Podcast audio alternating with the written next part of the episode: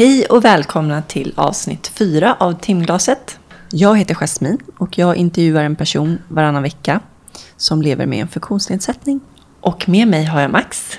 Hej. Hur är läget Max? Jo, det är bara fint tack. Fint väder. Absolut. Har du tänkt på att det varit fint väder varenda gång vi har spelat in? Det börjar bli lite tjatigt att säga det. Ja, men vi kanske kan hoppas på att det blir höst snart. Så, Ja, hur är ehm, läget själv? Det är bra tack Max. Det är helt ypperligt. Fin vårdag. Ska det bli kul att göra avsnitt fyra? Det ska bli väldigt spännande.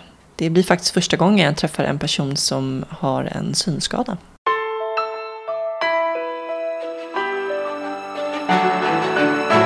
Idag ska jag möta Joakim. Han arbetar som datapedagog på Stockholms syncentral. Han är gift och har fyra barn och eh, träning är hans stora passion i livet.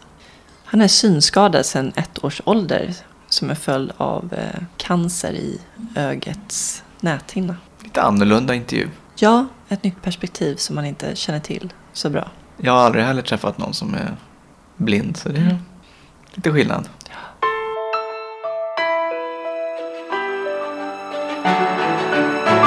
Det här avsnittet görs i samarbete med Atlas Assistans som är en assistansfirma som erbjuder personlig assistans skräddarsydd för hur du vill leva ditt liv. Han som har startat assistansbolaget sitter själv i rullstol och kommer att komma hit i avsnitt sju. Missa inte det. Nej, Och här kommer Joakim.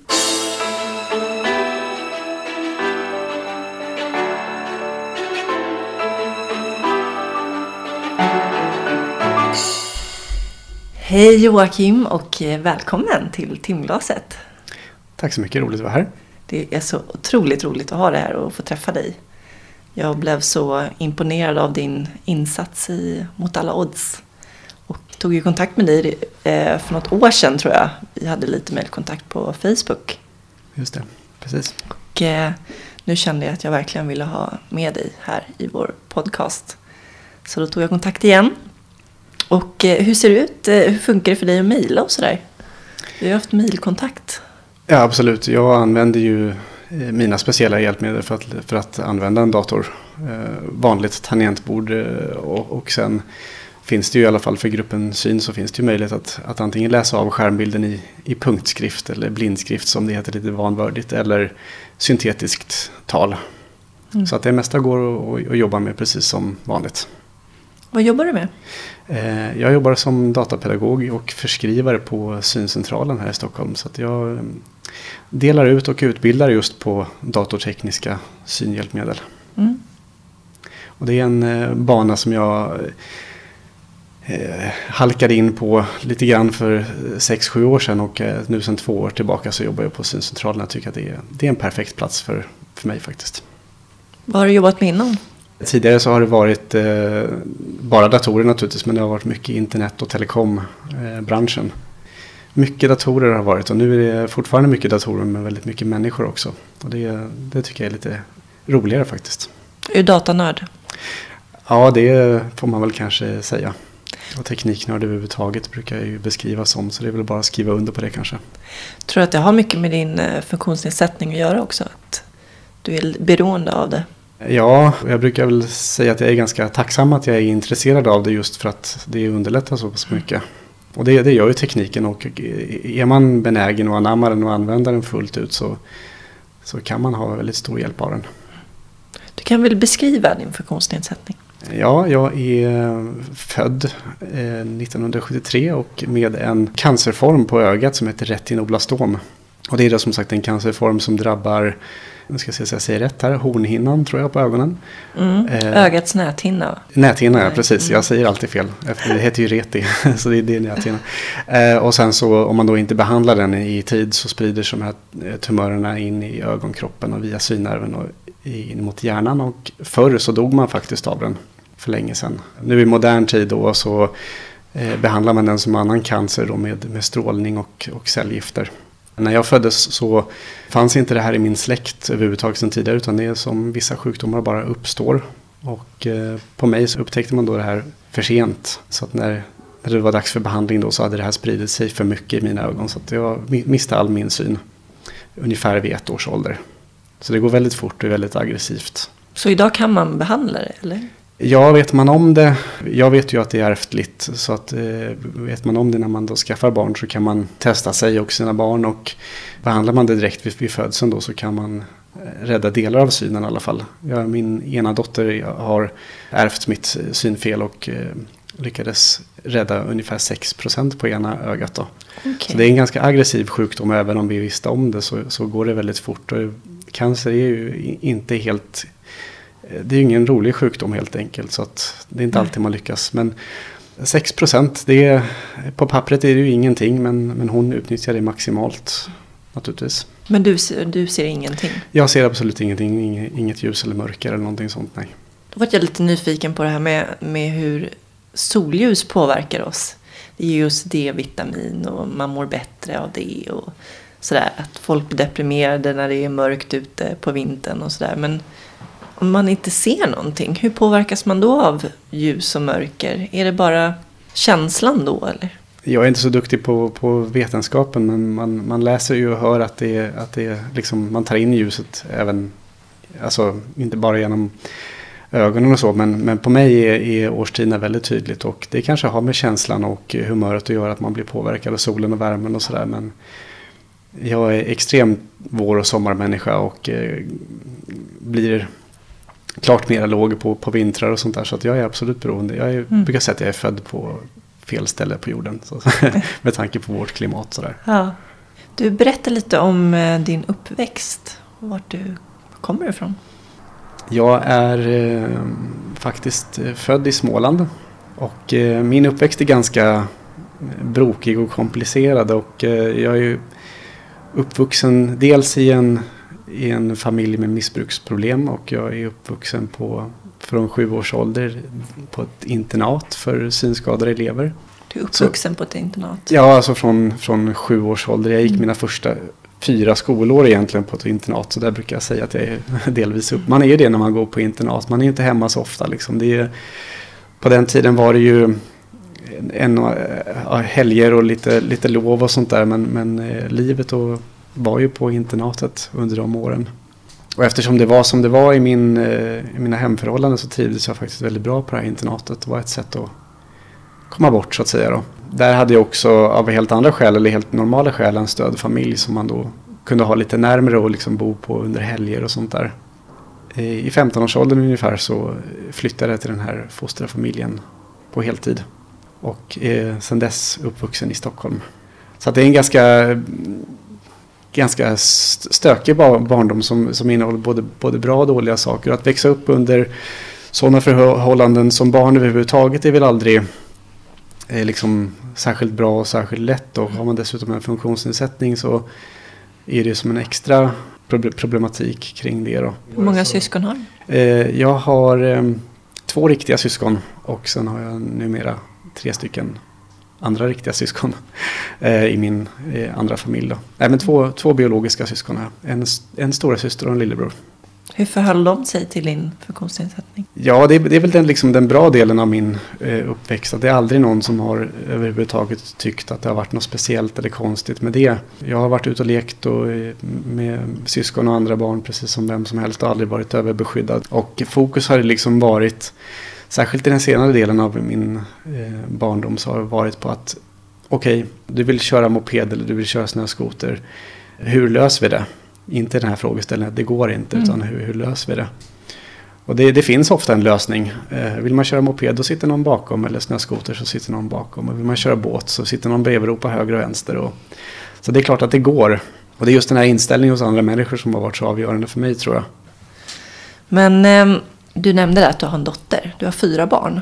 Ja, fyra stycken. Mm. Mm. Och du är gift. Ja, stämmer.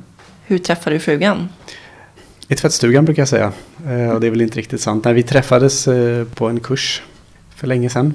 94 eller någonting sånt. Och eh, umgicks ett antal år till 1996 då vi flyttade ihop och skaffade det första barnet. Och sen rullade det på. Så att, och då var vi inte så gamla. Jag var ju 23 då. Så att men var väldigt säker på att jag ville bilda familj och så. så att, ja, det, så kan det gå. Och nu är det fyra stycken och eh, de är inte så jättemycket barn längre tyvärr faktiskt. Tiden går fort. Hur gamla är de?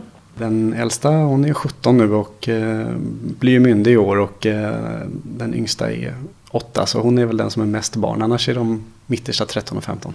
Var det den yngsta som hade fått samma? Nej, det är min äldsta dotter som äldsta, har fått okej. eh, ärvt. eh, Och, de andra, och det är ju ungefär 50 procents risk eller chans då att man ärver den här sjukdomen. Så att eh, på sätt och vis är det ganska, ganska sannolikt att tre stycken klarar sig så att säga. Men så har det blivit. Men du träffade din fru och vad var det som du föll för?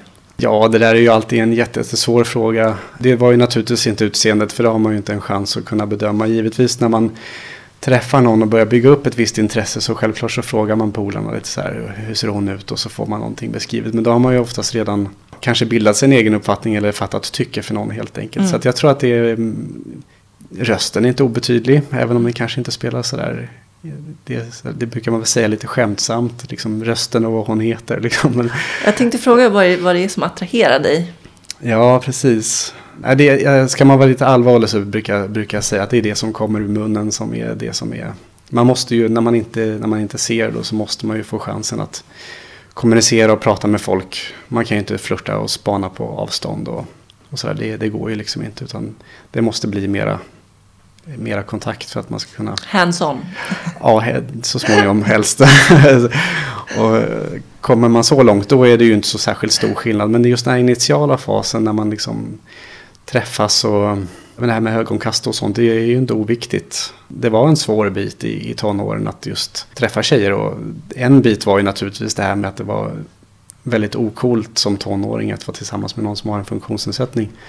Och en annan bit var ju naturligtvis det här med att hur, hur söker jag kontakt och hur söker en, en normalskadad kontakt med, med mig så att säga. Det är lika ovant för dem säkert. Sen när man blir äldre och vuxnare så blir ju det där med liksom våra kroppsliga begränsningar, det blir förhoppningsvis mindre viktigt. Mm. Att man lättare ser förbi det där liksom. Men, men jag tycker att eh, förutom det man säger och det man gör mot varandra som är det viktigaste av allt i livet. För ful blir man ju så småningom i livet så kanske ändå. Men, men sen jag, ty, jag tycker naturligtvis sådana här kroppsliga saker som jag kan tycka är. Jag tycker jättemycket om långt hår till exempel. Och, Mm. eh, och så. Så det, det finns ju sådana saker också man kan tycka mer eller mindre om även om man inte ser det så att säga. Ja, har man långt hår då kanske man känner dofter på ett annat sätt också. Ja, precis. Jo, men så, så kan det ju vara. Liksom. Det, det, det kan man ju reagera på när någon går förbi och slänger med håret och den här parfym och schampadoften kommer. Mm. Och så där. Så absolut, så är det. Vilket är ditt starkaste sinne nu? Jag är vansinnigt beroende av min hörsel. Det är den som jag är, eller det borde ha varit mest rädd om. Och eh, det som jag är mest rädd för att, för att mista faktiskt. Därför att jag använder min hörsel till precis allting. Liksom, ja, men kommunikation som vi gör nu. Jag använder den otroligt mycket när jag orienterar. Utan, utan hörseln så skulle jag... Jag tror naturligtvis att jag skulle gå under men det, det skulle jag ju säkert inte. Men den är jätteviktig för mig. Du sa borde du varit mest rädd om? Ja, alltså när jag var ung och oförståndig så sprang jag ju på punk och rockkonserter och sånt där och öronproppar. Det var ju fegt och löjligt liksom. Ja. Men jag, jag kan inte säga att jag har några men av det idag. Men, men eh, jag går inte på, på den typen av, av konserter längre utan öronproppar faktiskt. Och sen så är det ju svårt att veta vad i hörseln som är normal åldersrelaterad dämpning eller vad som är följd av att man har varit ung och oförståndig. Det är svårt att veta. Men nu är jag jättemycket mer försiktig med min hörsel när jag lyssnar på musik och sådär. Men du har inte tinnitus eller? Nej, Nej. det har jag inte. Det, det, ja. Har du bättre hörsel än vanliga? Eller har du utvecklat någon? Jag vet inte, eftersom du använder den mer än vi andra. Nej, jag, jag, jag brukar säga att jag inte har bättre hörsel. Men just som, som du säger att, att jag lär mig att använda den maximalt. På samma sätt som man kanske lär sig att använda synen maximalt om man har nedsatt syn till exempel. Så jag använder ju hörseln till allting. Jag kan gå ute på en, en gångväg och jag kan höra när jag passerar en lyktstolpe eller en parkbänk eller någonting sånt där. Och jag, jag kan ju göra sådana tester med, eh, med till exempel er också. Jag är rätt säker på att man kan lära sig att höra sådana föremål. Fast det låter helt jättekonstigt. Men när man ser så behöver man inte. Man ser att den här lyktstolpen kommer där fram och parkbänken står där. Så att man har liksom ingen, ingen anledning att, att lyssna efter sådana förändringar i ljudbilden så att säga. Sen kan jag väl säga om min hörsel att eh, jag kan ibland, och det, är- det, är väl, det har ju för sig seende eh, som jag har samma problem. Att, att eh, jag har svårt att kanske ta in för mycket ljud. Om man sitter på en eh, rörig eh, restaurang eller man går på en fest med lite för mycket musik och sådär. Då, mm. då kan jag istället bli inom citationstecken döv då. Då hör jag ingenting. Jag kan, Bara stänger kan, av liksom? Ja, men kan vara jättesvårt att höra vad den mitt emot mig sitter och säger. Liksom. Och jag tror att när man som seende sitter på en krog till exempel och pratar vid baren så tror jag man använder lite sammanhang och lite läppar och sånt där tillsammans med hörsel. Då. Men, men jag eh, tappar oftast kommunikationen mycket snabbare och lättare i, i sån miljö. Och det, det, den problematiken hade jag även innan punkkonserterna. Så, så där tror jag att, att det har helt enkelt med eh, att det blir, det blir rörigt i huvudet liksom när det blir för mycket intryck. Och då kan jag faktiskt få i kombination med huvudvärk eh, tinnitus liknande okay. så här lite trötthetspip liksom. Men det, ja. Ja. Det blir ju som en överansträngning då. Ja, det, man kan ju jämföra det med att man sitter och läser en bok för länge och blir trött i mm. ögonen helt enkelt. Och jag tror att det är samma sak. Och ljud är ju otroligt påträngande liksom när, man, när det blir för mycket. Han du få något slags bildminne innan du förlorade synen? Eller hur ser det ut där bakom? Ja, precis. Ja, det där är jätteintressant därför att naturligtvis har jag inga, inga minnen som jag kan framkalla och säga att det där kommer jag ihåg och det där har jag sett och, och så. Men samtidigt så um, var jag med i någon form av forskningsprojekt när jag var liten. Jag var lite för liten för att komma ihåg detaljerna i det.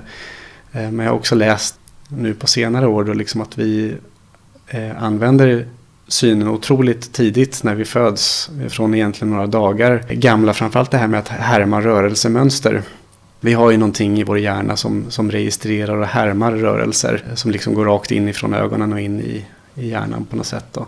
Så att jag tror att man registrerar väldigt mycket. Och jag, jag, tror för egen del att om jag jämför mig själv med sådana som är födda helt blinda till exempel. Så kan jag tro att man har lättare att förstå skillnaden och proportioner och former och så på föremål som man inte kan ta i. Liksom. Hur högt är ett höghus och hur lång är en halv långtradare. Liksom. Saker man inte kan liksom, ta på eh, hela föremålet. Liksom. Att förstå hur högt upp är man om man är 20 meter upp. Och mm.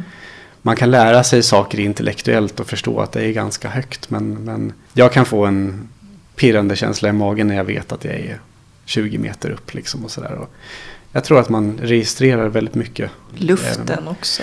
Ja, och, och ljudintrycken och sådär. Men jag, jag tror att man har tar, man, man tar in väldigt mycket. Jag såg ju ändå om det var nio eller elva månader eller något sånt ja. där för att vara exakt. Och så, man tar in jättemycket. Det kan man ju bara titta på sina egna barn hur mycket de härmar och reagerar på och följer med blicken och de tittar på saker och sådär. Så att jag tror att det är jätteviktigt. Vad ser du när du drömmer? Jag kan inte säga att jag ser när jag drömmer. Men däremot så eh, är det väldigt, väldigt sällan jag går med vit käpp eller ledarhund när jag drömmer. Utan jag bara går och allting bara flyter liksom. Eh, och jag går inte in i saker. Och så på, på det viset så, så, så, skulle jag nog säga att jag drömmer seende. Fast de där liksom intrycken är, är borta då. Men själva funktionen finns där i drömmarna på något sätt. Så det är inte så att jag liksom drömmer att jag var ute och gick med min vita käpp och sprang in i en stolpe. Liksom, utan, eh, sen så kan jag ju naturligtvis drömma sådana här drömmar att man liksom går vilse och, och sånt där. Men det, det, det, tolkar jag mer som man liksom kan drömma hissdrömmar och sånt där också som kanske har mer med, med intryck och, och vardag och sånt där att göra. Sen drömmer jag faktiskt, jag, jag drömmer inte särskilt mycket överhuvudtaget. Utan jag sover ganska jag är ganska död. Det är skönt. Ja, faktiskt. Jag, drömmer man något så är det bara skit i alla fall. Så det, det kan lika gärna vara. Men eh, jag tänkte tillbaka här med, med hur man ser ut och utseende och sådär. Du har ju själv lite längre hår och du har det uppsatt i en hästsvans och sådär.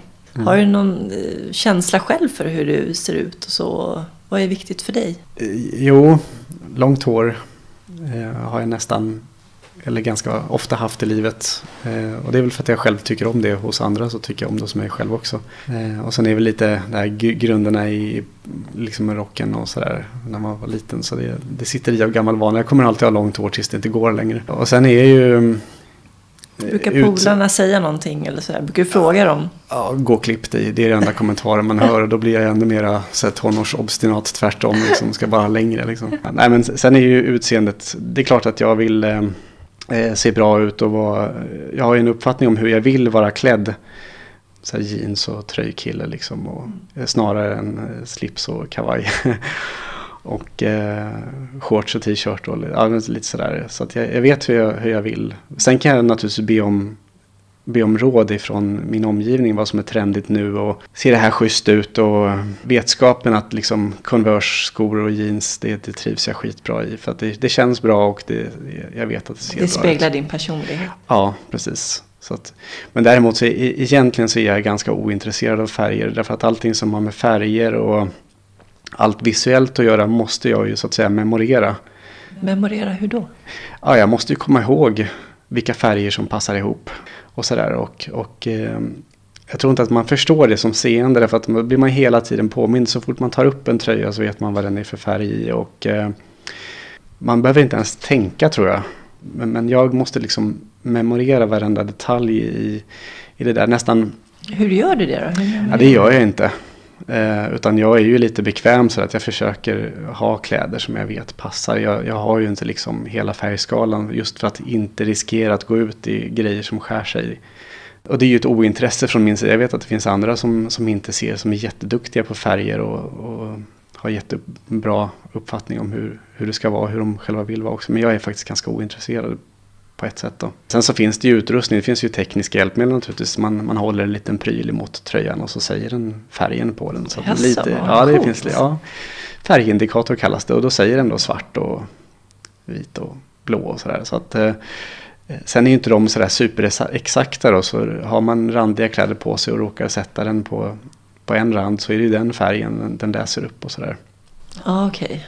Så att, men man kan få lite svårare. hjälp. Också. Men jag har en, eh, ja, min familj är ju seende så att eh, skulle jag gå ut med en alldeles knasigt så är jag rätt övertygad om att de skulle hö- höra av sig. Liksom. På något sätt är det som sagt viktigt för mig naturligtvis. Dels för min egen del, jag vill känna att när jag går ut att, att jag, man mår ju bra av att man ser bra ut, liksom, så bra det går att göra naturligtvis. Och man vill att andra ska se bra på en också naturligtvis. Då. Vad använder du för hjälpmedel? Du har en ledarhund. Just nu har jag min femte ledarhund. En, en gul eller nästan vit labrador. Som jag haft i två år. Det är nog det absolut bästa hjälpmedlet som finns. Eh, jag brukar retas och säga att det är ett tekniskt hjälpmedel men hon är ju liksom i allra högsta grad levande.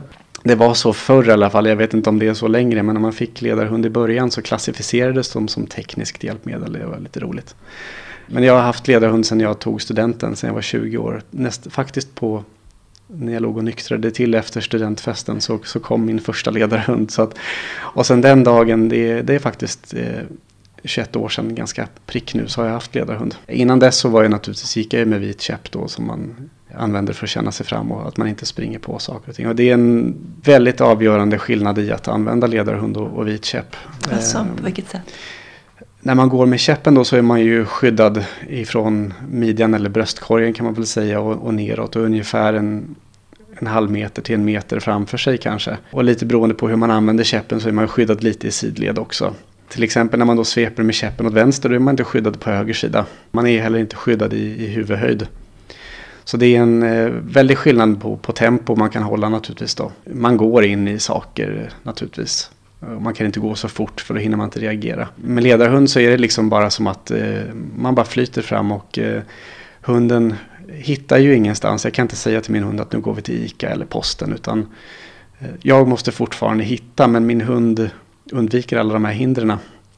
Den är ju tränad på ett visst sätt. Att inte gå rakt ut i gatan naturligtvis. Så jag kan be henne söka efter vissa saker. Som stolpar i övergångsställen och trappor och trottoarkanter och sådär. Men i övrigt så är hennes uppgift att undvika hinder.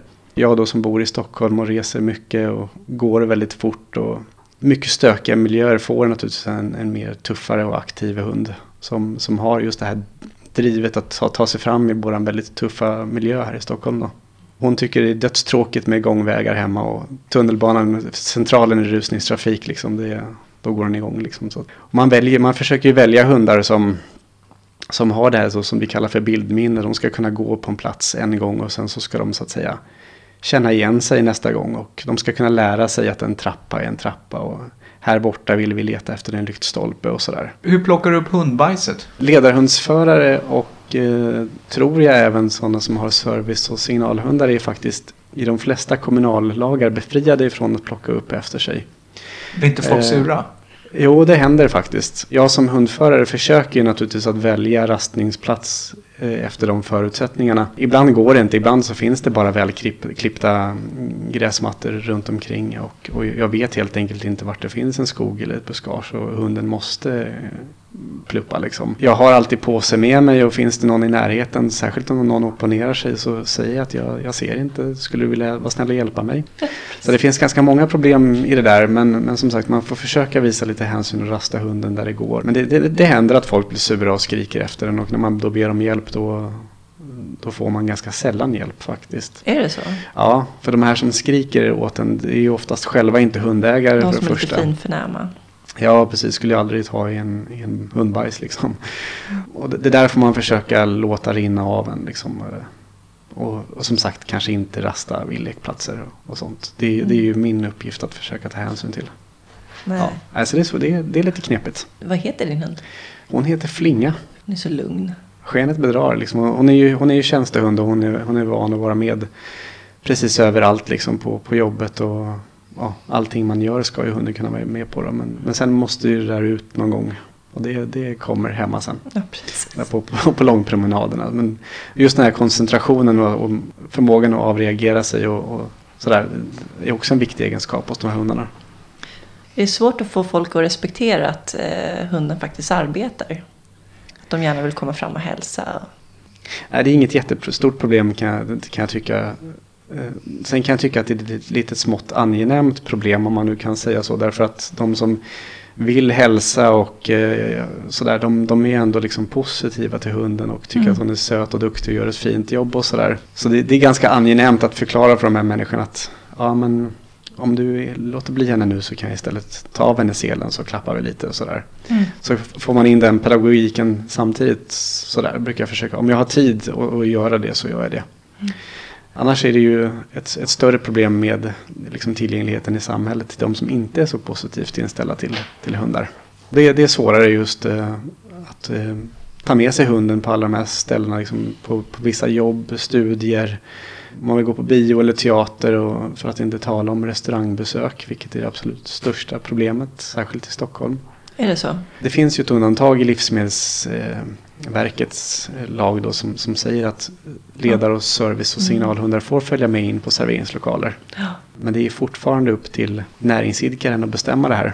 Okay. Och eh, apropå diskrimineringslag nu då så, så är ledarhundar Precis. inte omfattade av den här diskrimineringslagen. Problemet har ju alltid varit gamla handikappombudsmannen och diskrimineringsombudsmannen och nu också med nya lagen att, att man kan ju anmäla tillgänglighet som, som diskriminering så att säga. Men eh, då säger man då till exempel i restaurangnäringen att det är inte dig som är synskadad vi nekar tillträde. Du får jättegärna komma in här och äta men det är hunden vi inte vill ha in. Och sen att det innebär olägenheter för mig att jag kanske inte kan ta mig till, jag kan inte ta mig från platsen, alltså kan jag inte ens besöka den och då drabbar ju det mig då. Eh, Exakt. Men rent juridiskt så, så blir det ett problem då eftersom liksom hunden inte står inskriven som direkt som en anledning till diskriminering. Synskadades riksförbund och Astma och allergiförbundet har en, en överenskommelse sinsemellan som går ut på att ingen deras part ska kunna liksom så hävda sin egen funktionsnedsättning på bekostnad av den andra parten så att säga. Och att dyker upp ett problem så ska det lösas när det uppstår. Då, så att, och det, det, det, funkar oftast väldigt, väldigt bra när man träffar en allergiker liksom på tåg eller på tunnelbana. Och så där, då, då löser man liksom alltid konflikten. Det är synd att säga att det ens är en konflikt för det blir liksom aldrig någon. Och så länge man kan kommunicera och prata ja, med varandra. det brukar ofta bli liksom nästan tjafs om men jag flyttar mig, jag flyttar mig. Nej men sitt du så här. Utan det stora problemet är just förespråkarna. Liksom, att du kan inte komma in med din, din hund här därför att det kan komma en allergisk person. Då. Och det är mycket till följden av, tror jag, liksom, dels rädsla för våra lagar. Då. Jag menar livsmedelslagen, eller man, man blir inpräntad att vad som än händer, det här med ohygien och, och, och djur och sånt där. I, det är verkligen fy skäms och så kommer det någon med ledarhund som säger att man får vara här. Då. Ja, det, det är svårt. Och där tror jag vi ledarhundsförare och, och de som sköter om eh, liksom administrationen kring ledarhundar i Sverige har varit för dåliga helt enkelt. Så att du tror att det är mycket det det beror på? Ja. Vi hade en teknisk paus här förut och då pratade du om eh, bland annat det här med att ta bilder. Jag läste ju på, eller såg på din blogg där att du hade tagit en selfie när du satt på en träningscykel. Det var ju lite coolt tycker jag. Mm, jätteomoget. Roligt. jo, men liksom, hur går det till då? Hur kan du ta bilder? på något sätt är jag ju är tokig i bilder. Jag tycker att fotografi är jätteviktigt och det är lite avigt när man inte ser och inte kan ta del av dem naturligtvis. Ska det vara riktigt optimalt, eh, för, för mig så ska det egentligen vara video så att man också tillsammans med andra tittar på de rörliga bilderna så kan jag ta del av ljudet naturligtvis. Men i, i vardagen, i praktiken så är det inte lika lätt. Men nu ska vi spela in en videosekvens, säg något kul liksom. Utan ett foto tar man liksom bara. Så det har fått bli foton istället. Och eh, en sak tror jag beror på att det inte finns särskilt mycket foton från min barndom. Och eh, att det har jag velat ändra på med, med mina barn. Då. Och tillsammans med den tekniska, liksom med alla digitalkameror och, och telefonkameror nu de sista, liksom, egentligen fem, sju åren kanske man kan säga, så är det så himla lätt att fotografera och så himla billigt att fotografera också. Så det är en, en sån sak att liksom spara verkligheten till, till barnen blir stora. Och, eh, även om jag inte kan ta del av en bild på samma sätt som man kan som seende så förstår jag hur otroligt viktigt det är och hur mycket man kan förmedla med ett foto och hur många ja. rader text som den kan mm. ersätta. Liksom. Ja, Sen ta del av bilderna så måste jag naturligtvis få dem förklarade och berättade för mig. Mm. Samma sak där då när vi sitter och går igenom semesterbilderna hemma och så säger ja men där sitter hunden på trappan och ser ledsen ut och där bär, bär barnen ett vattenspann och sådär. Då, då kan jag liksom på det viset framkalla minnen för, från saker man har glömt. Liksom, eller sådär. Så på det viset så hjälper bilder mig på samma sätt som det hjälper seende också. Fast man behöver lite extern hjälp då. Hur går det till rent praktiskt? Eh, fotograferar jag själv så kan det bli både det ena och det andra naturligtvis. Alltså, eh, ja, den där på bloggen då tror jag man såg halv, ditt halva huvud och sen såg man kroppen som satt på träningscykeln. Det kan ha varit en sån bild som jag har tagit, ja. Eventuellt. det är jättesvårt för man har ju bara liksom form, formen av telefonens kameralins och, och så kan man sikta på måfå liksom och, och, skjuta.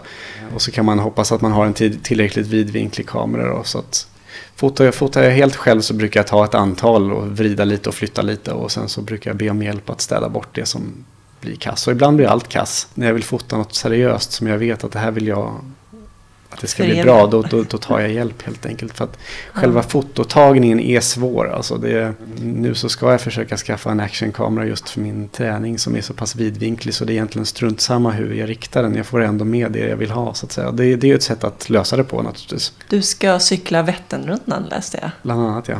Vad blir det i år då? Det blir väl sju lopp eller någonting sånt där. Hur går det till? Hur cyklar du? Jag cyklar tandemcykel och eh, föredragsvis sitter jag bak. Man är naturligtvis då beroende av att ha en så kallad pilot, alltså den som sitter fram och styr och kör. Jag såg på bloggen att du sökte piloter. Ja, det är, det är mitt eh, största problem när det gäller min cykling. Att, att just hitta folk som, som kan vara piloter och, och, så att jag får så att säga, cykling på riktigt. Min, min vardagsträning den löser jag ju hemma på en cykel och en, och en cykeltrainer. För att överhuvudtaget alltid kunna cykla regelbundet. Men att cykla på riktigt och hitta, hitta duktiga och intresserade cyklister och, som bor ungefär där jag bor och jobbar ungefär som samma tider som jag och har en familj som är förstående och sådär. Det är inte så lätt. Jag har ju eh, ungefär tre eh, kamrater som jag cyklar med men det är nästan för lite för att få en kontinuerlig träning då. Och, och på det viset som jag vill nå med min cykling så, så behöver jag betydligt fler alltså på samma sätt som det, om det kan vara svårt att springa utomhus så kan man kompensera det med löpband och eh, med cyklingen då så kan man cykla inomhus och man kan gå på spinning och sånt så att man ändå upp, upprätthåller en träning. Men sen är det ju ut på vägarna man vill så att säga. Det är ju den optimala belöningen för alltihopa så att säga. Och alla vet ju som liksom har gått på gym och springer på löpband eller sitter på en motionscykel att det, det är svårt att motivera sig och eh, när det liksom står still liksom. Här, jag brukar säga lite på kul, så här, jag brukar öppna fönstret hemma i vardagsrummet och förhoppningsvis både blåser och regnar det in så att man sitter innanför fönstret och så känner fasiken vad det blåser idag. Liksom. så att, eh, lite så här fantasi får man ha, lite galen måste man vara tror jag. Ja. Men, men, det är det, det är det sättet som jag kan eh, träna på så att jag måste hålla motivationen uppe. Har eh, träningen alltid varit en stor del i ditt liv? Ja, det, det började med friidrott och simning, eller löpning och simning började med. För det var det råkade vara två grenar som var roliga och, och två grenar som lämpade sig ganska bra när man inte ser. Och cyklingen har väl alltid funnits där men den har varit liksom på trivselnivå eftersom cyklarna har varit ganska basic och ganska tunga. Och, så att det har varit mer transport och vardagshjälpmedel men jag har liksom älskat farten och, och känslan av att cykla. Och det är först nu på senare år som jag har skaffat mig en riktig racercykel och börjat på riktigt om man får säga så. Men löpningen är fortfarande en, en jättestor del av min träning och jag älskar att springa. Vad är det för känslor du får när du tränar som du älskar? Jag tror att det är den här endorfinkicken, liksom att man, eh, man kan nästan bota på säga, allting med, med träning. Alltså, man mår bra av det helt enkelt. Att eh, träna liksom. Det funkar lite som smärtstillande och lite som lugnande och man, man mår fysiskt och psyk, psykiskt bättre efteråt. Och, så här, huvudvärk och lite nackvärk och sånt där, det bara försvinner. Och, ja, hela humöret reser sig liksom efteråt eller under tiden. Så, där, så det är en riktig kick. Och sen är det ju alltså själva prestationen att göra det bättre och bättre och förbättra sig hela tiden. Det är, det är en riktig drivkraft faktiskt. Är utmaningar en viktig del i ditt liv? Jag har ju alltid sagt nej men det, det går ju liksom inte längre att säga så. så att, jo, men det är det. På något sätt så har jag liksom förstått vid min ålder liksom redan att, att det, det är saker som driver mig framåt hela tiden. Jag måste ha någonting som driver mig framåt. Det måste inte vara sådär jättestort som fallskärmshoppning eller något sånt här vansinnigt. Men, men någonting som hela tiden drar mig framåt finns det alltid. Har du gjort? Har du hoppat? Nej, fallskärm har jag inte hoppat. Det vet jag inte om jag skulle våga. Det har måste... jag gjort. Ja, okej. Okay. Ja, Två gånger. Ja, jag vet inte. Om, om någon eh, pröjsar och retar mig tillräckligt mycket så, så måste jag ju naturligtvis. Men eh, det lockar mig inte. Det, det, just det, det gör inte. Då kommer vi in lite på det här mot alla odds. Lever mm. du mot alla odds? Ja, på, på, på lite sätt kanske man kan säga så. Jag, jag försöker hela tiden liksom pressa mina egna gränser och begränsningar och eh, normer för vad jag själv och andra tycker att jag borde klara av och sådär. Och så har det nog alltid varit. Så på det viset så passade det, det äventyret när det dök upp som mm. verkligen perfekt. Du var med i andra säsongen. Ja. Berätta vad det gick ut på. Det gick ut på att eh, tio stycken med olika funktionsnedsättningar skulle ta sig från Nicaraguas östkust, Atlanten, till Nicaraguas västkust, Stilla havet. Jag hoppas att jag säger rätt med öster och väster nu. Och eh, det var en sträcka på cirka 50 mil tvärs över landet. Vi var mm, två stycken rullstolsburna, vi var två stycken med CP-skador och två stycken, tre stycken amputationer. En som tjej som var kortväxt och jag som var blind och en tjej som var döv. Äventyret var då ingen tävling utan alla skulle med och alla skulle hjälpa varandra. Det var den stora grejen. Jag var jättesugen på första säsongen också och vi var några stycken som sa att men det, vi, vi borde söka när, när castingen gick så att säga. Men en dag så, så ringde bara telefonen och så någon som började prata om, jag hade skrivit en del i min blogg om kritiken mot första säsongen och funderat lite kring, kring den då. Vad hade du för kritik? Jag hade inte så mycket kritik men jag funderade kring just varför framförallt en del synskadade personer var så väldigt negativa. Och lite inom rörelsehinderorganisationer också var mm. man väldigt kritiska. Jag funderade ganska mycket kring vad det där berodde på och lite vad man, hur man skulle vilja uppnå samma sak istället. Eh, av min frågeställning. Och eh, jag tyckte det var väldigt positivt. Eh, Varför tror du att det var så mycket motstånd? Rädsla för att blotta sitt eget handikapp, så tolkade jag det i alla fall. Mm. Att, att det, just den här kritiken som många av oss framförde, att det var för mycket smaskande i, i sår och, och kapade kroppsdelar. Och, väldigt mycket fokus på det. Framförallt till en början naturligtvis. Att man ville fokusera på, på människan och individen och sådär. Mm. Men jag tror tvärtom att, att människor så att säga inom citationstecken vanliga människor har ju väldigt mycket frågor om, om oss och våra funktionsnedsättningar. Och, och jag tror att de frågorna måste besvaras, tyvärr då, för att kanske nå lite vidare. Och det kan man tycka lite vad man vill om, men, men eh, jag tror att är man beredd att besvara de där frågorna och, så tror jag man, man kommer ännu snabbare fram till liksom mm. mig som person och vem jag är. Och jo, för det var ju styrkor. fokus på varenda individ som var med. Man ja, fick veta hela historien bakom jag tycker att det var väldigt, väldigt fina liksom, porträtt i, alla, i båda säsongerna faktiskt. Så jag, jag, jag delade inte den kritiken. Men ja, det, var, det var lite diskussioner där ett tag. Och, mm. eh, de diskussionerna hade de hittat castingbolaget och de hade naturligtvis eh, gick eh, ja, dansa steppdans med tanke på min personlighet som, som du säger synskadad och fotar och cyklar och allt galet som jag försöker mm. hitta på. Då, så att, de, de frågade efter mycket diskussion. De pratade nästan en timme med mig och jag trodde att de bara ville prata om mina blogginlägg då. Så kommer frågan helt plötsligt att ska du med på nästa resa? Jag blev ju väldigt berörd. Det var då jag skickade brev till dig på Facebook. Eh, när du eh, skulle kommunicera med tjejen som var döv. Mm. Jag kommer inte ihåg vad det kallades för. Kropps... Eh, taktilt teckenspråk. Okej. Mm. Det, ja, du vet, jag vart ju tårögd när jag såg det, för jag tyckte att det var så vackert på något sätt att, att man kunde kommunicera på det sättet. Mm. Kunde hon prata eller? Jag har, så, jag har inte sett. Nej, hon är, hon är född döv så hon kan inte prata. När vi träffades på Arlanda, vi, vi träffades ju först allihopa då. Då tänkte hon nog om mig att den här blinda killen kommer vara den som eh, hon skulle ha svårast att kommunicera med. Därför att hon fick ju inte ha en tolk med sig. Det var ju hennes utmaning. Just det här kommunikations... Ja, hon skrev mycket lappar vet jag. Ja, hon hade, hon hade sitt block och sin penna och sina teckenspråkskort helt enkelt. Så det tänkte hon när hon såg mig att hon kommer ju inte kunna skriva till mig och jag kommer ju naturligtvis inte kunna skriva tillbaka till henne. Det dröjde några dagar faktiskt innan jag vågade visa henne att jag kunde lite taktilt teckenspråk. Varför? Eh, lite feg, lite blyg. Vad är, Eh, vad, vad är det här taktila tecken? Ja, men precis. Taktilt teckenspråk, eh, det är som teckenspråk fast eh, om man då är, är, är döv och blind och inte ser teckenspråket då måste man så att säga rent fysiskt hålla varandra i händerna när man tecknar. Så att man då känner vad den andra personen tecknar. Det är, det är därför det kallas för taktilt teckenspråk. Så att man måste helt, helt enkelt ha kontakt med händerna hela tiden. Jag kan, jag kan ju teckna till henne som ser då naturligtvis. Men när hon tecknar tillbaka så måste jag hålla mina händer i hennes då. Och så använder man ungefär samma teckenspråk. Jag lärde mig teckenspråk som, som väldigt ung.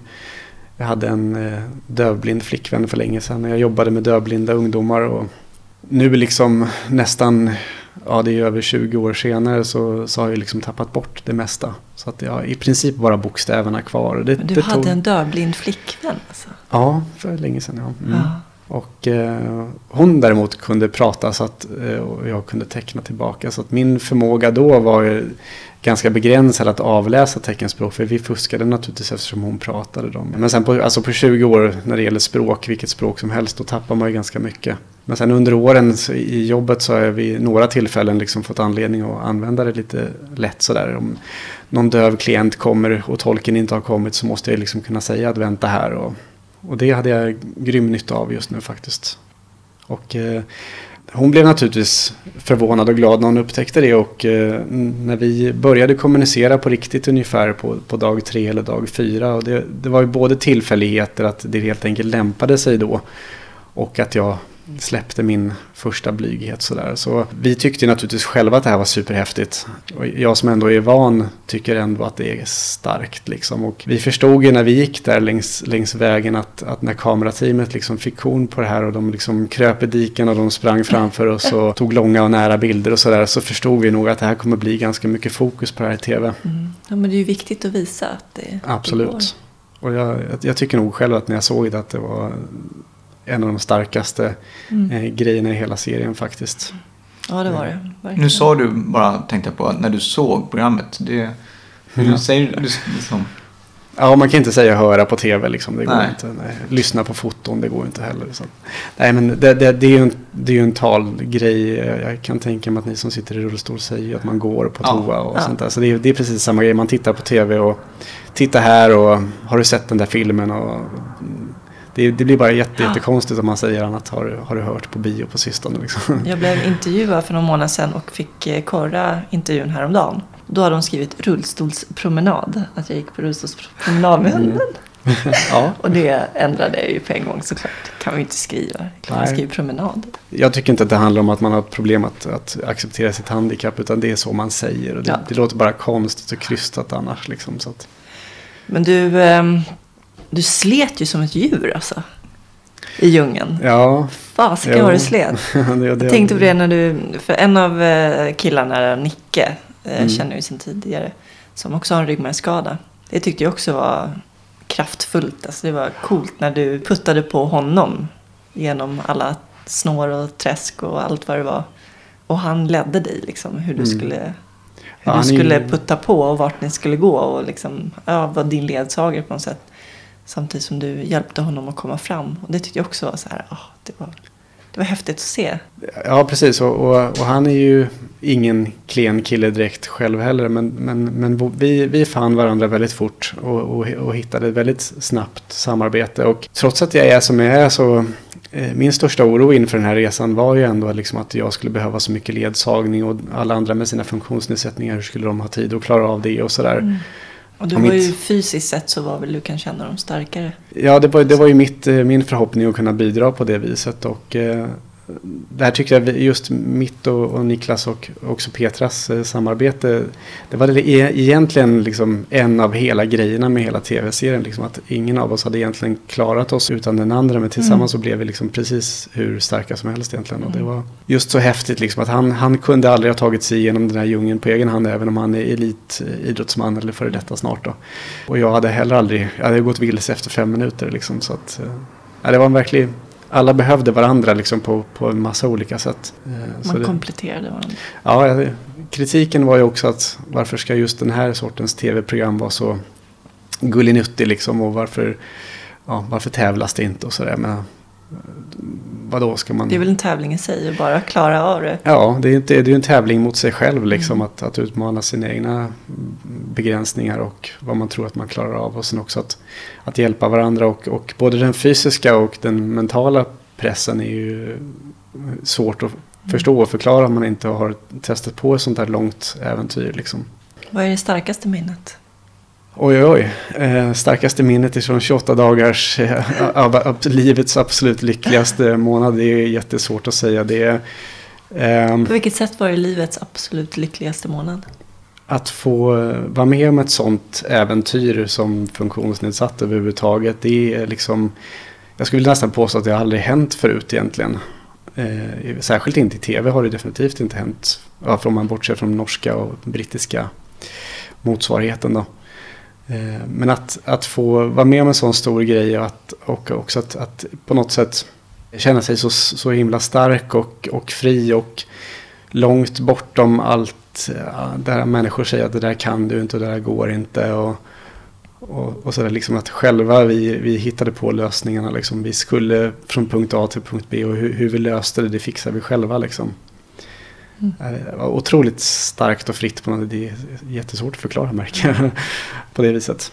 Hur kändes det när du kom fram? Tomt, vansinnigt tomt. Och eh, sista, sista dagsetappen längs landsvägen och när vi kom fram till, till stranden där så förstod jag att, att liksom den här perioden efteråt skulle bli ganska svår att ta sig igenom. Liksom att, att, eh, och sen också att kastas raka vägen tillbaks i vardagen där man på något sätt ibland eller ganska ofta kan känna sig i beroendeställning och i någon sorts underläge. Liksom. Väldigt, väldigt starka kontraster. Och det där är väl någonting som man får liksom lära sig att hantera på, på, på något sätt. Och det, det går ganska bra men det är, det är en ändå väldigt, väldigt stark kontrast. Som, och en sån där grej som man vet att på något sätt aldrig kommer upprepas. Så man får glädjas åt det istället.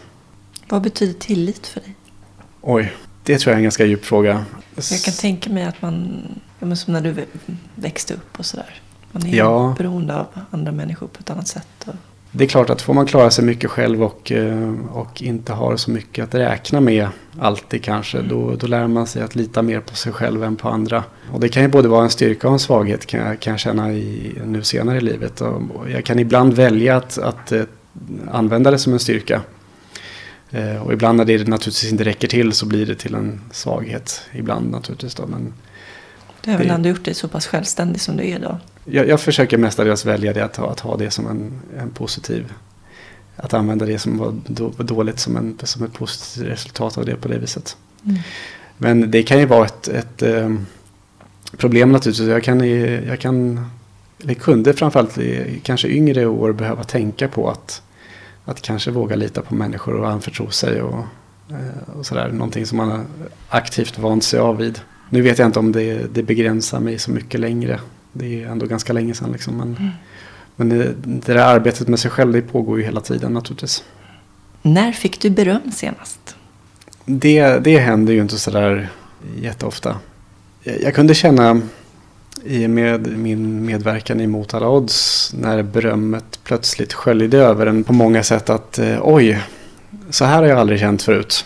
Fick du mycket respons? Ja, mycket respons och, och nästan till 99,99% procent positiv respons. Och den, den gjorde väldigt, väldigt gott naturligtvis. Eh, Jag kände ju själv när jag tittade naturligtvis, så får man inte säga i Sverige, men jag kände själv att ja, jag är nöjd med min insats. Men just att andra också var det var oerhört positivt. Och då, och då, då tänkte jag just här, hmm, om det känns så här nu kanske man inte är så jättevan vid det. Så så är det nog. Det, det är svårt att säga faktiskt. Du sa 99,9 procent. Vad var det för negativ respons du fick då? Det var några enstaka eh, röster, eh, typ en ifrån rörelsehinderorganisation och en ifrån synskade. Men privatpersoner mm. var det nog som, som tyckte att det här var, inte just att jag hade gjort något fel eller dåligt utan det var mer riktat mot produktionen. Men man tar ju ändå åt sig lite grann. Och sen var det lite så här dumma grejer som folk kunde skriva på internet. Som att liksom, eh, typ att eh, fyra barn, hur gick det till? Hur hittade han? Och så, alltså sån här, och jag, det, var en, det var en ung... Eh, Då är man själv ganska olycklig misstänker jag. Ja, och så var det en ung och lite oförståndig. Så att när, mm. när jag kontaktade den här personen och förklarade rent sakligt att jag tror att om du blundar och det är dags så ska du nog också lösa det. Liksom. Så att vi skildes som vänner. Men, men det, är, det är lite så här men, men, det berörde mig inte så illa faktiskt. Vi, vi, vi var förberedda på väldigt mycket mera. Utan, och när det kom uteslutande bara positivt så var det jättekul. Mm. Vad gör dig lycklig och vad betyder lycka för dig? Lycka är nog för mig helt enkelt att lyckas med saker som jag trivs med. Den stora frågan om lyckan är, är naturligtvis jättesvår. Liksom. Men att, att i vardagen och för sig själv lyckas med sina mål. Att, att få göra det som jag eh, vill göra och att, att klara av det, det. Det är nog så nära lycka som jag kan komma. Ska jag försöka besvara den stora frågan om lyckan så är, så är nog liksom Tänker man liksom på svaret på, på livet och allt det där så är nog egentligen mitt enda svar det är nog ens barn egentligen. Att man, att man för någonting vidare och försöker göra det så bra som möjligt för dem. Därför att ja, när, man, när man själv går bort så är det nog ganska lite som finns kvar såvida man inte blir grymt kriminell eller grymt känd. Liksom. Och är man bara mitt emellan där så dör man bara försvinner. Liksom. Och det enda som finns kvar då det är ens barn liksom, och det är de åstadkommer. Ja. Så det är nog det som är den riktiga höga lyckan tror jag. Och det viktigaste, absolut viktigaste livet. Men tar man mera vardag så är det nog att just att lyckas med sina mål och att just det pressa sina begränsningar och, och göra det man trivs bäst med och mår bra av. Då, då mår jag bra. Om du fick leva om ditt liv, vad skulle du göra då? Då skulle jag nog ändra en del saker. Det största tror jag som jag har tänkt på genom livet det var, det, det var när jag var ganska liten. Eller när jag gick i, när jag gick i skolan, sådär låg och mellanstadiet, så var jag som många andra funktionsnedsatta och många andra barn också naturligtvis ganska mobbad och ganska utanför. Och svårt att få kompisar och ja, allt det här med fritidsaktiviteter och acceptans och allt sånt där. Lite lite sådär kunde jag eh, göra om emot andra. Eh, som jag ibland inte förstod riktigt själv varför. Kanske någon sorts revansch. Eh, jag ska inte säga att jag slog folk och lekte vattenleken och kastade snöboll bakifrån och sådär som man själv kunde bli utsatt för. Men, men folk som eh, ville en väl och eh, ville försöka bli vän och komma nära kunde jag ibland ganska bryskt stöta bort. Och det, det kanske fanns sina förklaringar till det, liksom att, att inte våga släppa någon in på för nära mm. på livet. Men det kunde jag svara med att istället bli lite sådär taskig tillbaka helt enkelt. Hårt klimat också bland barn. Ja, precis. Och, och det bästa sättet jag kunde var att liksom vara taskig tillbaka. Och det skulle, jag, det skulle jag ändra på. Jag försöker vara sån som säger ifrån när saker och ting blir fel. Och ibland bara kryper i kroppen på mig men jag gör liksom ingenting åt det. Och de situationerna skulle jag också ändra på. Och det, det är nog någonting som jag har lärt mig det är kul att man kan lära sig saker när man är i 40-årsåldern. Men under, under resan med Mot alla odds så, så, så, var det främsta jag hade med mig när jag kom därifrån. Liksom att, att säga ifrån och eh, liksom analysera. Vad är det svåraste som kan hända om jag säger ifrån eller om jag gör det här. Liksom. Och sen, ja, kan jag leva med det? Ja, det kan jag. Ja, men då är det bara att göra det. Liksom. Jag försöker att kompensera det med att, med att inte göra om det i, i nu istället. När man är vuxen. Liksom. Ja, precis. Det är väl det enda man kan göra. Ja, alltså annars så tror jag det är inget sånt där stort som jag ångrar att jag skulle ha gjort på något helt annat sätt eller ett helt annat val i livet och sådär. Och mitt, mitt handikapp skulle jag ha valt att leva utan det. Det är jättesvårt att säga om jag nu hade kunnat välja det. Jag kan känna som många funktionsnedsatta säger liksom att hade jag inte haft min funktionsnedsättning så hade jag å andra sidan missat så otroligt mycket i livet. Jag hade inte fått göra massa saker. Jag hade inte fått träffa en massa underbara fantastiska människor. Och det hade kanske varit något jättetråkigt, jättelitet någonstans. Så det, jag är inte så säker på att jag skulle vilja ändra det heller. Jag tror att man ska försöka vara lite nöjd med det man ändå har och eh, försöka åstadkomma något av det istället. Vad skulle du vilja säga till en person som inte har någon som helst erfarenhet av personer som lever med en synskada? Ja, det, det enkla svaret på den frågan är bara att, att säga att var bara helt normal egentligen. Och eh, att våga ta kontakt. Att, att eh, våga prata med och våga ställa frågor. Jag vet ju tyvärr då att alla inte uppskattar att få frågor sådär på stan. Att man inte vill vara en levande reklampelare. Eller jag delar inte den för egen del. Jag tycker det är mycket bättre att, att människor kommer fram och ställer sina frågor. Att det kan knyta, knyta kontakter istället. Då. Och jag vet också att det här med liksom ögonkontakt och att det är svårt. att... Och sådär. Så att jag, jag tycker att man bara ska försöka vara normal och naturlig. Och det är faktiskt bara ögonen det är fel på. Då får vi tacka mm. så mycket Joakim för att du mm. kom. Och pratade Tack. med oss. Tack så mycket, det var jätteroligt att få komma.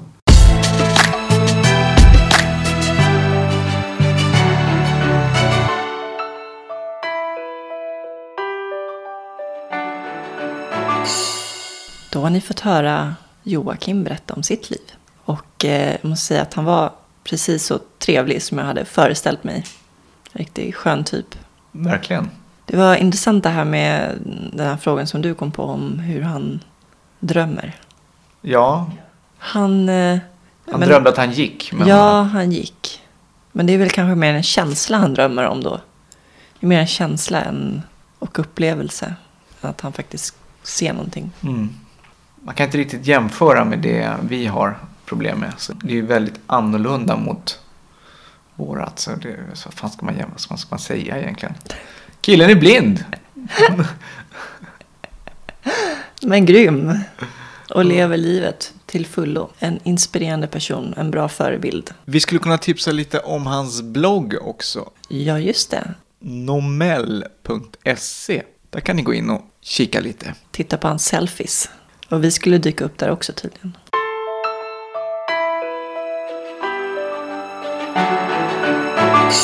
Vi har en hemsida, timglasetpodd.se. Där kan ni eh, se vem som kommer bli kommande gäst och även höra alla avsnitten som kommer finnas där för alltid. Sen har vi även Instagram och Twitter. Det är bara att hashtagga timglasetpodd.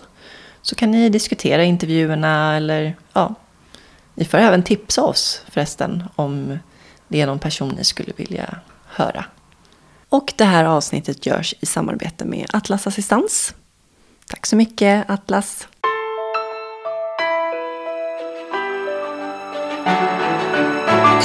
I nästa avsnitt som vi sänder den 6 juni får ni möta Annette. Annette var 14 år när hon var på väg hem ifrån skolan och blev påkörd av en bil.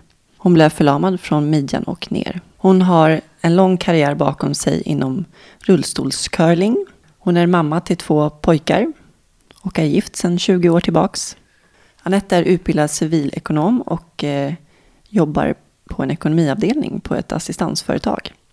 Ha två underbara veckor tills nästa avsnitt. Ha det bra, hej då!